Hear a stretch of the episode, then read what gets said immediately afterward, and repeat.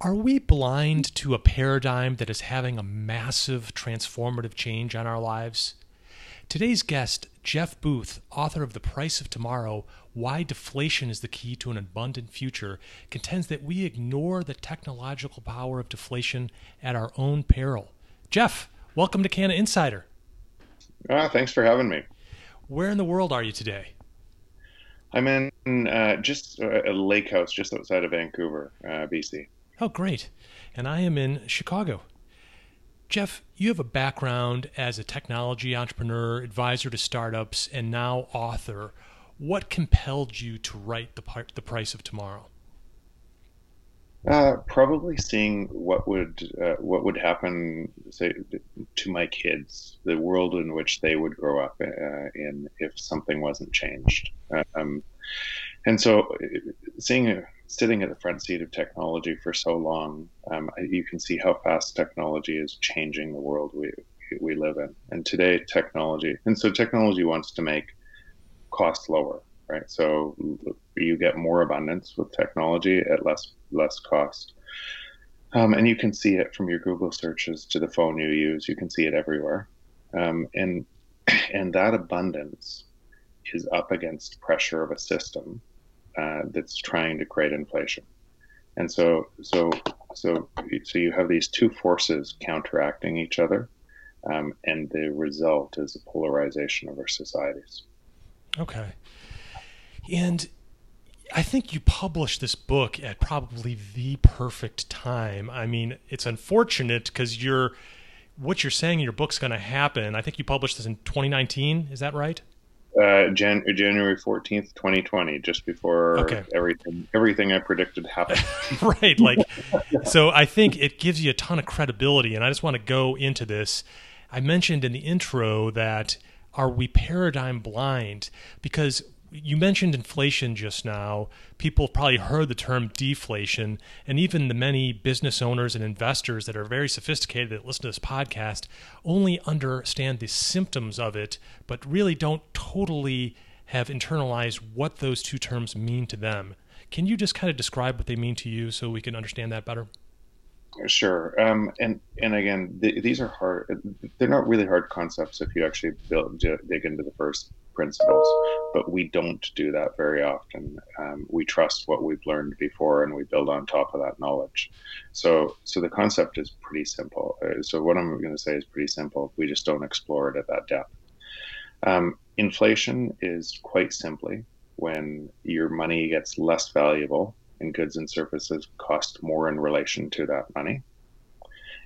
And deflation is the opposite. Your money is more valuable, and goods and services fall in uh, fall in price. Um, and we grew up. I grew up um, being taught you, you want to stop deflation at all costs, right? You live in an inflationary monetary policy and everything else, and you want to stop deflation at all costs.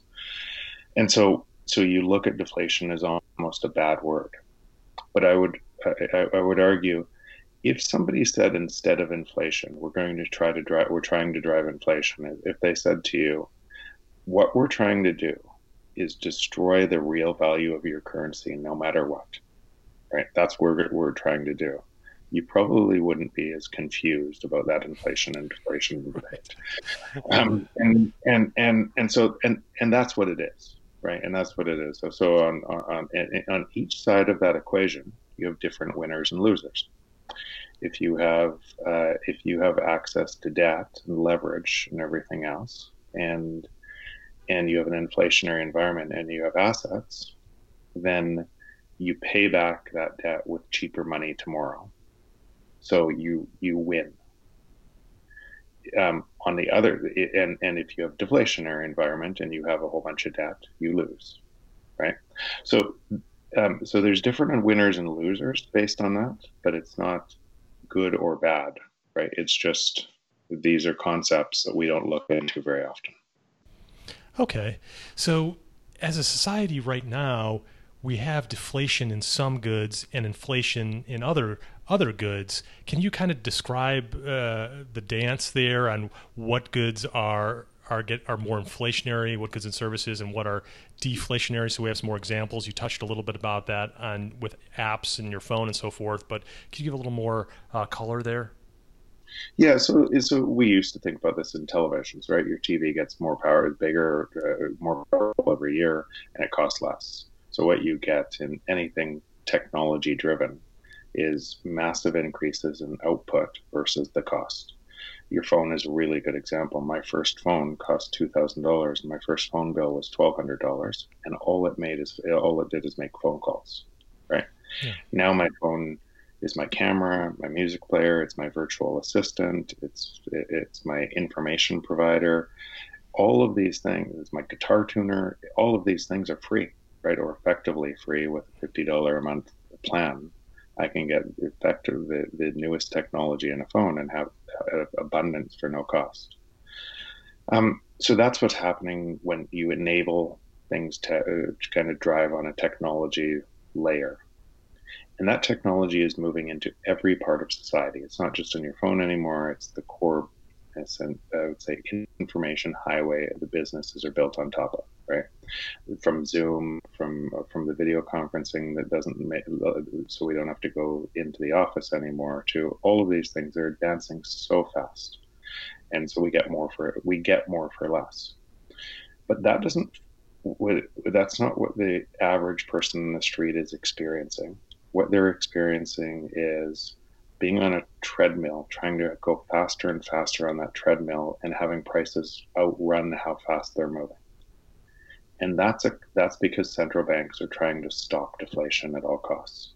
So when you're printing money and you're inflating an environment, that money is searching for where can I put that money to to drive yield or return, and that money is racing into um, uh, it's racing into healthcare costs, it's racing into housing prices, it's racing into all of these things that are pushing up in price against what should be happening all over the world, everything declining in price. Yeah, it's pretty crazy how that works. I mean, I mentioned in the intro the paradigm blindness because I listened to your book, your the audio book version of your book, which I highly recommend. It's on Amazon, The Price of Tomorrow. But you really connect a lot of dots there because we kind of have these like I, I, feel like we're walking down the streets and it's literally here in Chicago and there's like boarded up targets, looted stores. I see broken glass on the streets and it's just like most of us tend to want to point to one thing and and you're saying those those things are kind of flashpoints that could be predicted, but that's not or the straw that breaks the camel back back but there's a lot of fuel underneath there and that fuel is this paradigm of technology creating deflation while we live in a, a banking and financial system that is inflationary that we inherited uh, from you know essentially post World War II. So where where do you think we'll be going here based on you know we have these two massive you know tectonic forces, inflation and deflation battling each other. What do the next months and years look like when you look around the corner? So, so you know because you read the book. Yes. Um, and a bunch of these from from division, from how politicians divide us uh, when when uh, when people uh, have loss of hope for a better future, when they can feel something's not right, that anxiety, but they can't put their finger on it, it's easy to divide people. And and and so so against these these forces playing out, if if governments continue to do this, you can expect polarization to get worse. Um, and and if you just think about so you, you said I think you uh, think you said it perfectly. If if you think in systems, a lot of the rich the wealth inequality, which ties into racism, which ties into everything else, is all from something people aren't looking at, right? If you're printing money, right, then then well, let's use an example. It probably makes it easier.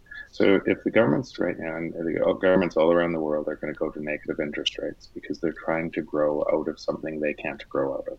Technology is too big a force, but they're going to try to grow out of that anyways.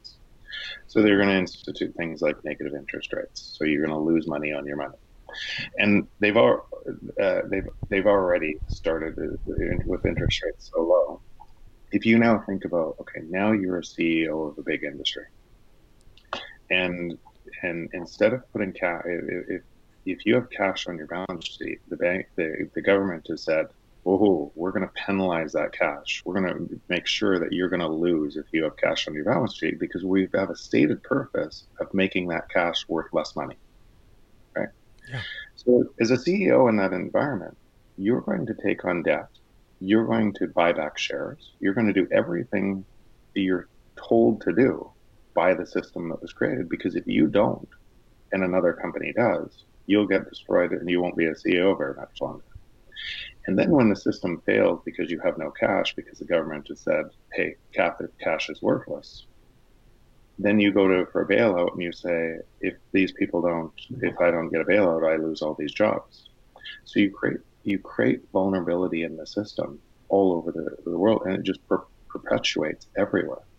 And so the same thing is happening right now with with all of these bailouts. And the bailouts actually make the problem worse because essentially you you bail out industry and you bail out. I'll use an example of commercial real estate. Um, 10 million users on Zoom going to 300 million on Zoom in a month and a half, um, and every other video platform is the same. Is the same. Means every one of those users, if you don't think that uh, 300 million is going back to 10, 10 million after COVID, and every one of those users is less commercial real estate.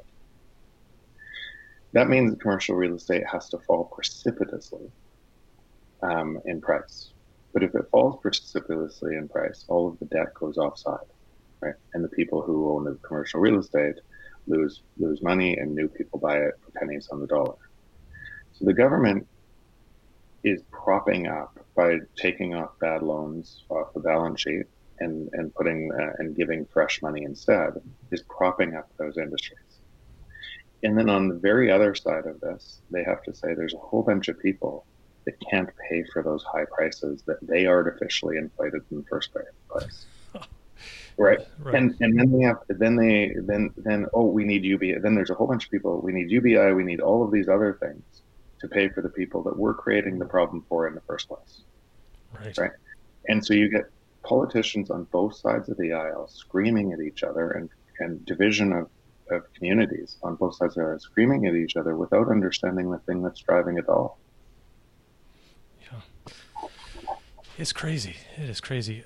Now, most of us don't have really everybody that's alive right now has no memory of a deflationary economy and what that might look like. All we know is that we're told over and over again by central bankers and politicians is that we want to fight inflate, deflation. It's a bad thing.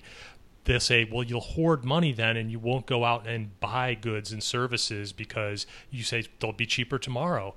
Can you talk about an era where we had deflation and what that looked like?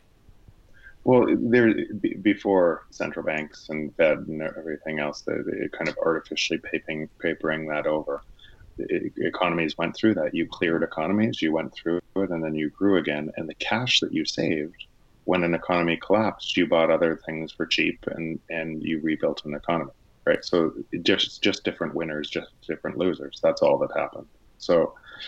Um, today we have perverse incentives. We have perverse incentives, and so so anytime you're doing what I was explaining before, you're you're essentially um, you have a one-way bet um, for uh, for a, a, a, business, a person can make a bet, and if they're wrong, they socialize the losses, right?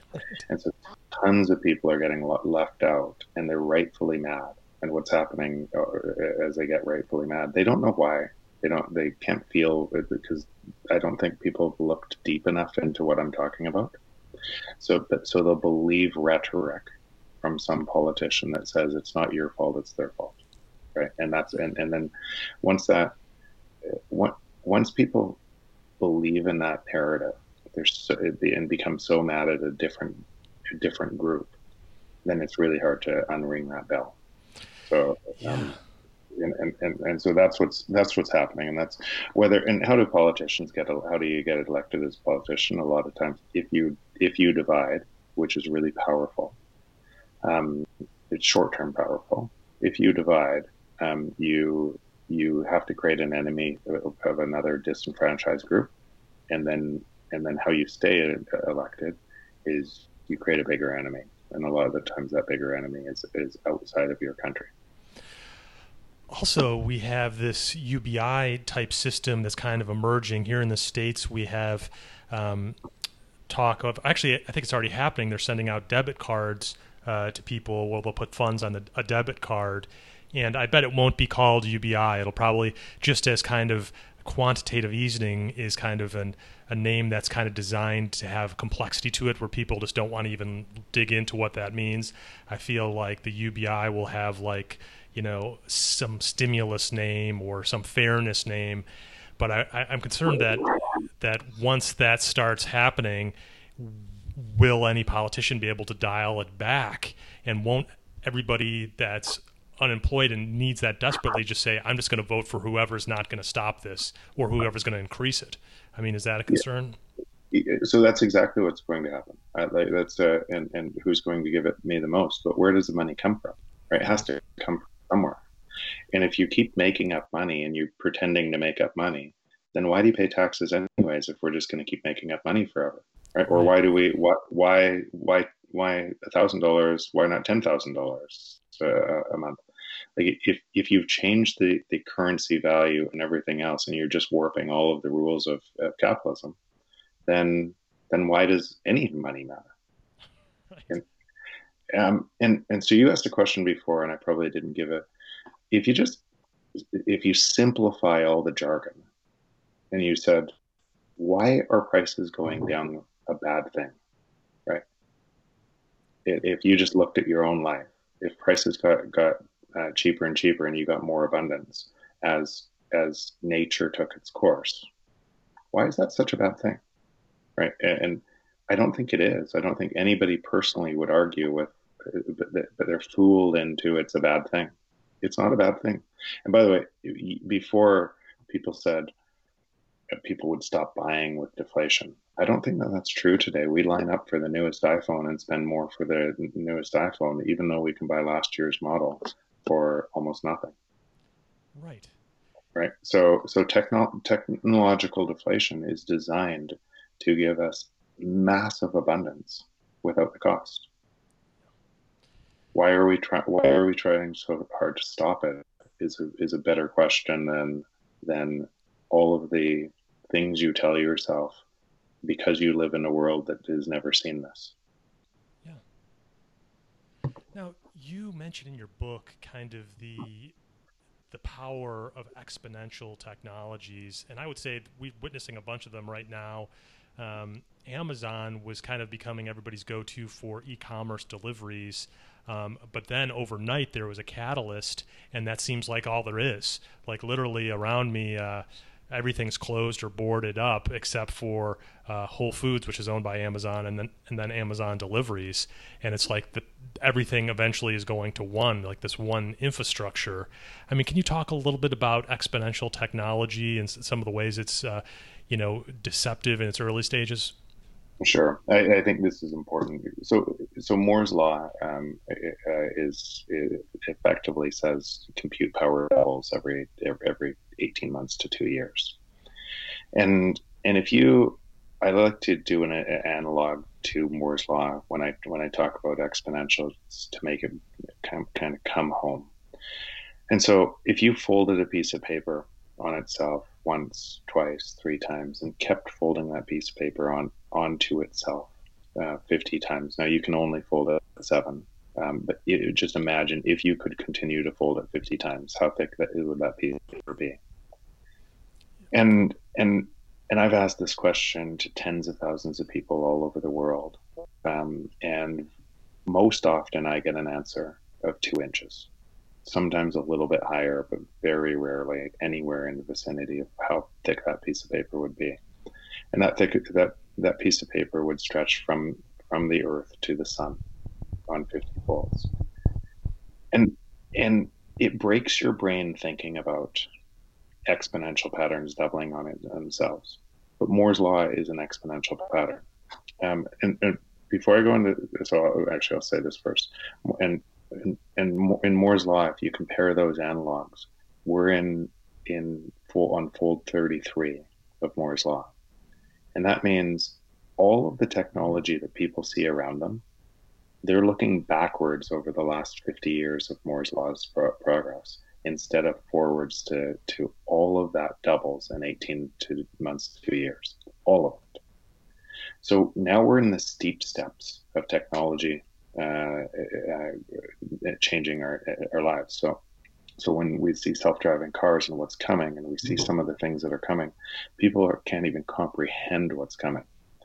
And even if you say Moore's law won't continue to go uh, along forever and keep doubling forever, which I agree with, what's coming behind that is is uh, quantum computers, which takes that doubling rate potentially higher, right, which or faster, and so so we can we can assume that we live in an exponential type of technology world, and the only thing that's driven that divide of inequality and everything else um, that we see around the world today is us trying to stop it. In in the last twenty years, governments have printed uh, or created 185 trillion dollars of new debt or printing to be able to produce 46 trillion dollars of GDP growth. And that's looking backwards. That's before before COVID, before anything else. Looking forwards, if you think that the technology is doubling at that rate, then the debt needs to double at the, at the exact corresponding rate just to keep us neutral. The debt or or or debasements of currencies doubling at that rate means wealth inequality doubles at that rate too right and and and all of the negative consequences polarization doubles at that that that rate as well. And and I keep asking and I kept asking and this is what I explore deeply in the book why are we doing this? It's just insane. We're um, there's so there's such a better way um, for society to thrive um, without this. So we have central bankers like the Fed, the European Central Bank, and the Bank of Japan all fighting this losing battle we described. They're trying to create inflation uh, by taking on more debt. Um, and they they're maybe either they don't know or they don't care about the, the natural deflationary process that's occurring exponentially.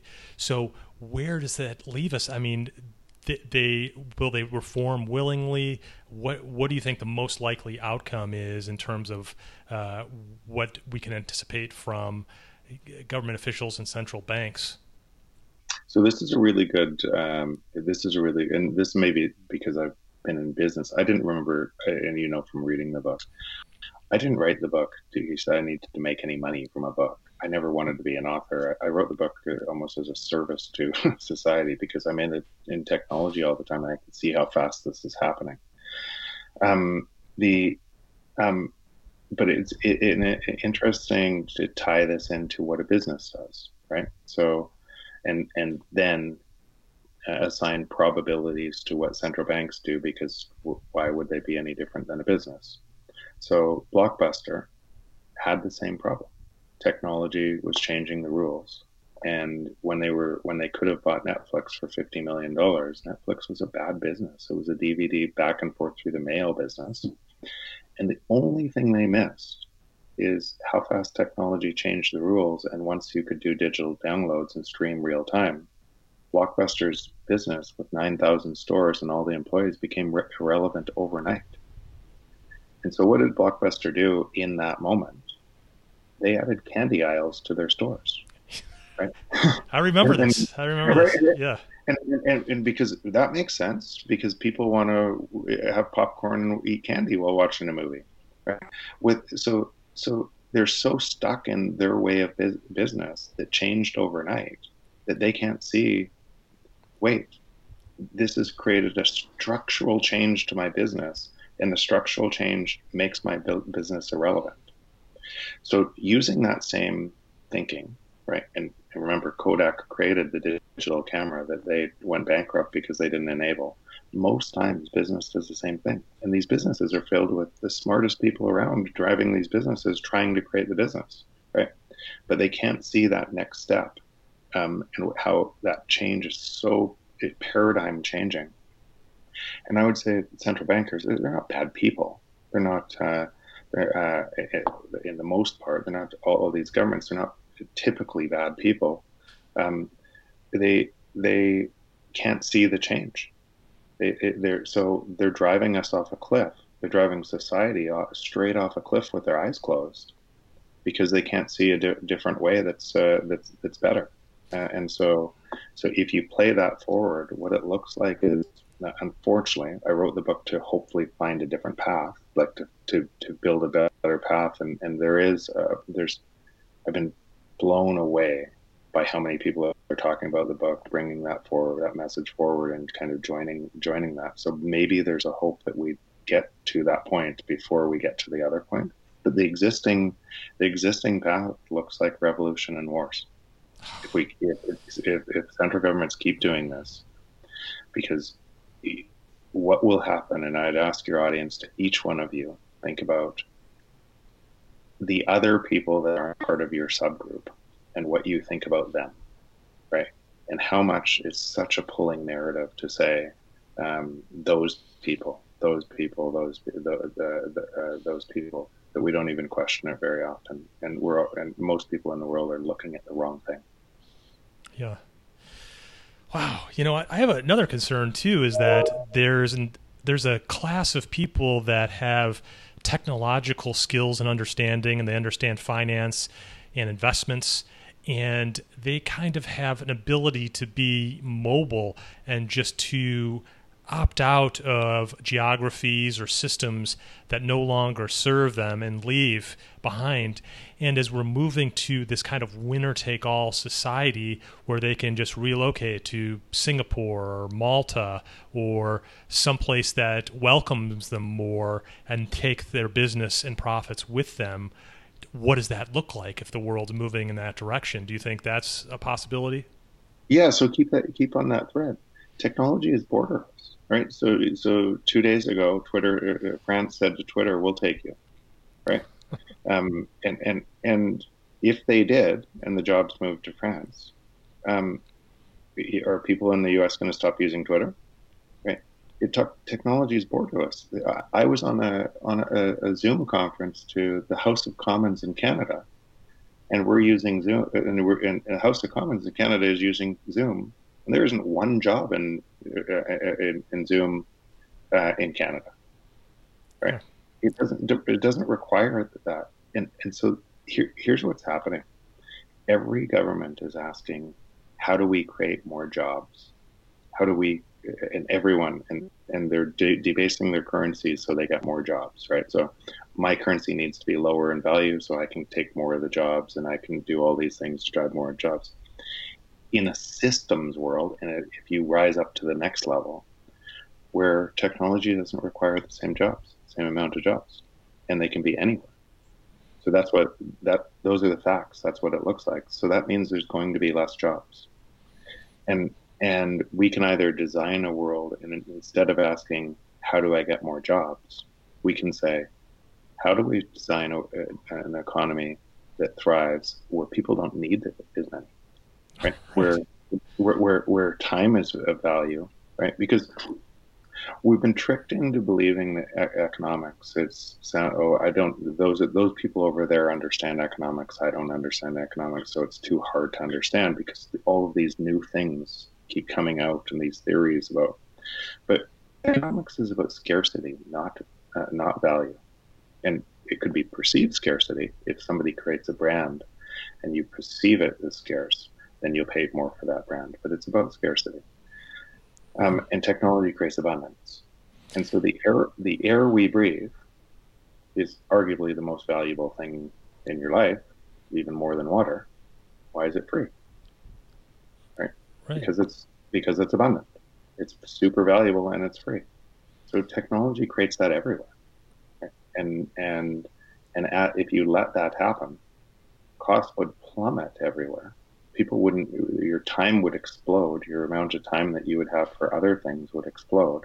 And you wouldn't need to um, and you wouldn't need to be on a rat race to try to chase higher and higher asset prices that are being created to higher and higher spending that are all being created artificially. Great points. So we have primarily three different audiences that listen to this show. We have business owners we have investors and we have people that are employees, but you know who are looking to do other things, maybe work for another business or start their own business. One of the key things that I really zeroed in on in your book was the power of network effects, and it really had me thinking like, if I did nothing else but just try to find companies that have network effects that are going from having some traction to having that escape velocity where there's kind of this all this energy starts to go into these network effects that's from these from this ecosystem that of participants. Like that would be time well spent. But what do you think for businesses employees investors where should they be focusing their energy so that they're they're the winners in this situation that they're investing their time and money in the right places they can provide for their family and they can know what's going on so, and and and that was a loaded question and everything else that kind of ties into a whole bunch of things. But how much is a, a lot of what you do every day comes down to how do I protect for my family in the future, right? So the work you do and how much money and where do I put my money, a lot of that comes down to um, I need to save to get to this point so that I can enjoy my life, right? That whole construct um, if you investigate that a little deeper, right, you, you'll go, just a second. so I'm working all of this 80 hours a week and I'm pushing away the thing that, that so one day I can relax, right? So, but if you understand what's going on, and I would, you, you, you said I would have your audience investigate network effects. Um, network effects is effectively uh, an easy way to say is um, if I if if I'm only one with a phone, the, the value is zero. If Matt, Matthew, if you add yourself to my network of a phone, now it explodes in value, and every additional connection makes the value of the network stronger. So the internet itself is is a staggering network effect, as are the best companies built on top of it. And it's a really predictable pattern on how the best companies became the best to to do that, and I explore that deeply in the book. And so just investing in network effects companies is a really great way. You can make more money in network effect companies than just about anything else. If you look at the S&P 500 and if you look at it's dominated, the only growth has been those companies.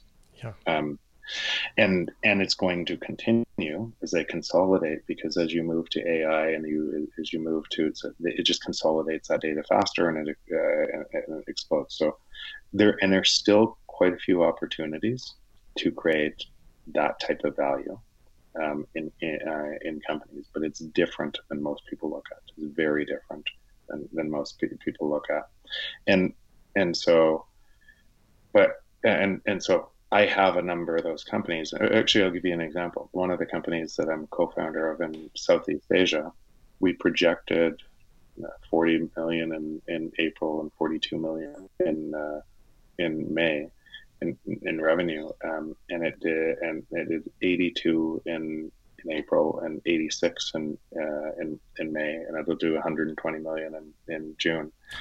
Um, out of the same thing, right? The and that's that's in local currency, so it's not uh, in the U.S. currency, but it's the rate of growth and the network effect that's driving it is so staggering um, because you're designing the business to exploit that opportunity um, and it's really really specific as many other businesses. So I, I, get really excited with all the opportunities that are available. It's just if you roll those opportunities up, all of that growth comes at the expense of other growth in other businesses that are failing just as fast, right? And and it consolidates power. And and so to yes, look for network effect companies. Bitcoin is a is a something that could be a world reserve currency and is it and and and exploits a network effect could have the same type of opportunity. Um, And then for me, my time is going into kind of companies that I can actually make an impact to. So I typically look, do I love the founders? Do I love spending time with founders? Do they have something that has potential really positively impacting society and, and, and, a, and, a, whole bunch of people? And then can I make a difference in that business? And that's where I personally spend my time. So Bitcoin's a very interesting example you provided there because I remember when it crossed $100 and today I think it's somewhere around 9700 and people said oh it's going to crash back down it's going to crash back down. But these network effects like you're talking about these incentive structures and the game theory behind bitcoin really continue just to work. And I mean, it's kind of like uh, some people describe it as money over IP. It's kind of this decentralized ledger that's immutable, and really anybody can gain access to. I mean, for people, do you have people approach you ever and just say, "Hey, Jeff, how do I get into the, uh, the Bitcoin?" I mean, it sounds like it's something you're into. How do I yeah. put my toe in the water? What, what do I need to know? I think, and, and online, you'll find, especially on Twitter, you'll find some people that are really deep into uh, this. Preston Pysh, uh, John Vallis. You'll find some, uh, some really good voices. Uh, Bitcoin Standard is a, is a great book on on this. Um, but um, so yes, I get asked all the time, and and I just see it as a consequence of so a lot of people went Bitcoin first, and there's a whole bunch of people in the community that kind of um, that. I'll be careful here. Um, that would hype this and everything else and want it to happen so bad, but there's also a lot of really great people in that community. I came into Bitcoin the exact opposite way. I looked at the structure of what's happening and I said, what is what what are the probabilities? What what are the probabilities of this structure continuing on? And and and what takes its place? And that's how I came into uh, that's how I came into uh, Bitcoin. And then I looked at kind of what the drivers, the incentive structures are. If you look at a place like Venezuela that had 5 million percent inflation rate last year just because they keep on um, destroying their currency value. If you own Bitcoin and Bitcoin lost, lost 30% last year, um, you could feed your family. So you have to just ask the question, and then you could move it anywhere. You can move it anywhere around the world. So if governments are going to continue to debase their currencies, and every every likelihood that's what they're going to do against this unstoppable force, then that's going to happen in country after country after country. And as those people on ramp onto Bitcoin, will they ever give get rid of that? Because why do you trust your currency? Right? You trust it because an implicit guarantee from the government. And and if they break that implicit guarantee, it's just a piece of paper with numbers on it. Right. Right. So so it, it, Bitcoin cannot be manipulated like that. And so what's happening is is you see the society the societal breakdown. You're on ramping onto Bitcoin. A whole bunch of people now, hedge funds, other people that are on ramping onto Bitcoin. And at some point, because of the network effect, more and more people trusting it, it could explode in value. Yeah, it could be that what the uh, thirtieth uh, fold on the piece of paper at some point, where it just goes you know, from here to the here to the sun. Exactly. Okay. Jeff, I'd like to ask some personal development questions to help listeners get a better sense of who you are as a person. With the, you've named a couple books already, but is there a book that's had a big impact on your life or your way of thinking that you'd like to share? Too many to list. Um, I, uh, but if I if I said one, um, I, so I um, I love it when, uh, and this sounds maybe perverse in a way, I love it when I think one thing and I'm really hard at anything one thing, and something comes into view that changes my thinking. I actually so I debate people on this. I, I'm open to this debate. So have strong opinions while I think about something, but always open to change based on based on new information. Um, and thinking fast and slow. Uh, if you asked one book by Daniel Kahneman, um, it was one of those books that did that to me because because I realized how often my own biases got in the way, right? And and so it, it took me down a rabbit hole of really exploring those biases. And I read every other book I could on on on bias and how humans think and everything else, and how often we make mistakes and we don't realize the mistakes. So, but that was probably the gateway drug book to to that exploration, um, and and so that um, so that one stands out as one of those one of those books that changed uh, changed a lot for me. Here's a Peter Thiel question for you. What is one thing you believe to be true that most people disagree with you on, apart from deflation? So I don't know if it's. I, I don't think it's. Um, they would disagree on it if they if, if they explored it deep deep enough. But uh, but one one thing that I don't think people are paying enough attention to is how fast AI is moving. Um, and so so and, and on top of that, people people are kind of sit there and they say, okay, well, AI won't be smaller than all of humanity until this date, without realizing that AI is advancing at a staggering pace in every single thing we do. And if you actually break down AI, artificial intelligence, to all it is, the human mind, all of our knowledge base grows on information, right? And you could say human beings error correcting on that information, right? So we error correct. And, and so why we read books is we error correct and we get smarter, right? We, we read other people's knowledge, we error correct off of that and we, we get smarter and smarter. And AI is doing that at a rate that is unbelievable. Um, and so if you just take that theme forward and what you do in any business or what you do in university is you go practice something over and over and over and over and over again until you reach uh, mastery right and if you reach mastery you get paid way more of that task than somebody else who didn't make and it's whether it's in sports whether it's in piano whether it's in whether it's in being a, a surgeon that mastery is error correction from practicing something over and over and over again. And in all those little subdomains, computers or computers with the help of robotics and everything else are attaining that mastery at a, it's this error correction and it's, it's, it's error correction at scale because they can see more data. So that's, that's probably something that I don't, I don't know if people explored it deeper, if they would disagree, but uh, but it, I very few people are exploring at that level. Yeah, I I have kind of my own personal theory on AI, which is I, I totally don't know if it's going to be true or not, but I feel like the adoption of AI, and you're deep in this world, so correct me if you think I'm wrong, is just a couple motives are really going to accelerate to people's adoption of it. Is one is profit. If I can use an AI tool that can help me profit, and it's going to help me, you know, get ahead of my competitors, I'm going to adopt that. And then the second, it sounds strange, but parents wanting to make sure their kids don't get left behind because as you think about biology integrating with AI, you know, you could see your kid get totally left behind by this breakaway society unless they integrate it into their life in some capacity. I mean, do you think those will be some of the primary drivers, or am I outside thinking something wrong here? No, you you know, and I, on the second one I, that you you said, I totally agree. Game theory will will create.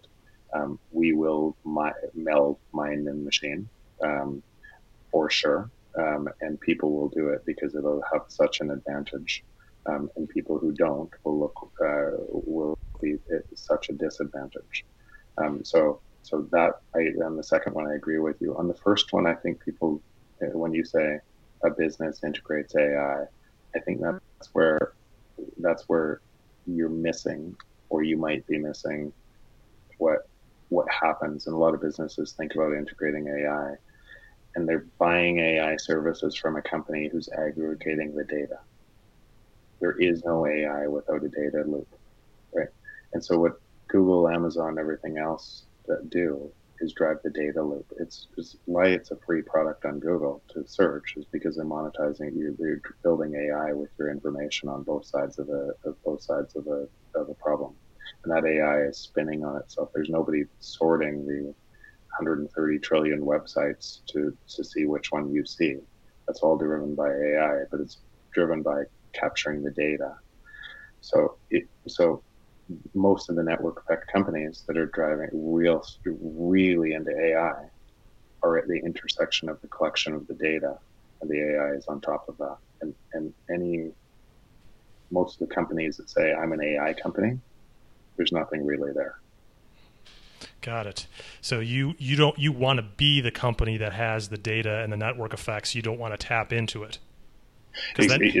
Exactly because because then that company has all the data and the AI from your data, and they just take that business.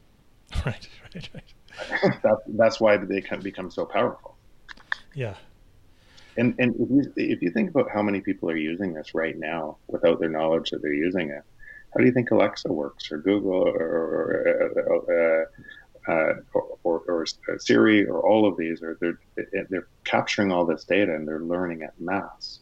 And now it's in speech recognition, and now you tie that into video uh, videos, and you tie that the data collection and what's driving this is so profound. Now, now you don't need a call center because it's all doing it through uh, through, through computers that you think is a person right? It's not quite there yet, but it's close. It is. Yeah, that Google AI assistant is really like that's incredible. I don't know if anybody's ever heard that.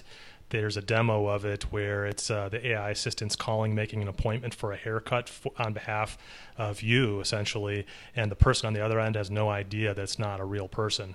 It has like a little um, affectation to the voice, and it's it, it it goes hmm. Let me think about that, and all these little things, and you're thinking, wow, it's it really is like the Turing test is almost being passed and here. And, and, Matthew, remember when that came out? That was a year and a half ago. Yeah. Um, if you knew where it was today and what this looks like, and it kind of, it's just not broadly distributed to society yet, yet and people don't even know they're using it. Right? It's it's everywhere. well, let's let's end on a light note here, uh, Jeff. What what is your favorite comfort food? Ooh, uh, peanut butter cookies. Peanut butter cookies. Yeah. Good, good. The the Girl Scout version or just any will do. Yeah, homemade. Homemade. Homemade. Okay. yeah. Good. Good.